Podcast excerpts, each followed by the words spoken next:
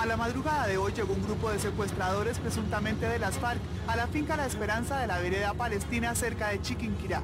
Allí intimidaron a la señora Elvia Ortiz de Pachón, de 55 años. El cual una señora, por no haberle pagado una extorsión a los bandidos, eh, a las cuadrillas que eligen aquí en la jurisdicción, le colocaron un collar de explosivos. Que le habían pegado al cuerpo con silicón, con silicón, con silicón. La persona que tiene puesto el collar, mantenerla El noticiero de las 7 obtuvo en forma exclusiva la grabación de una conversación de los secuestradores. Escuchen ustedes cómo se expresaba esta bestia hombre. Señores, Pachón y Cortés, este collar es una bomba. El pago es, ponga mucha atención, es de 15 millones de pesos.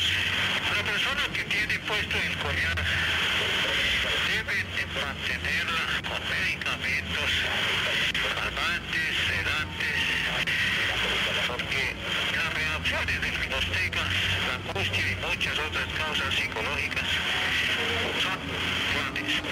Nosotros tenemos una causa. La guerra fría se comienza a calentar en el mundo.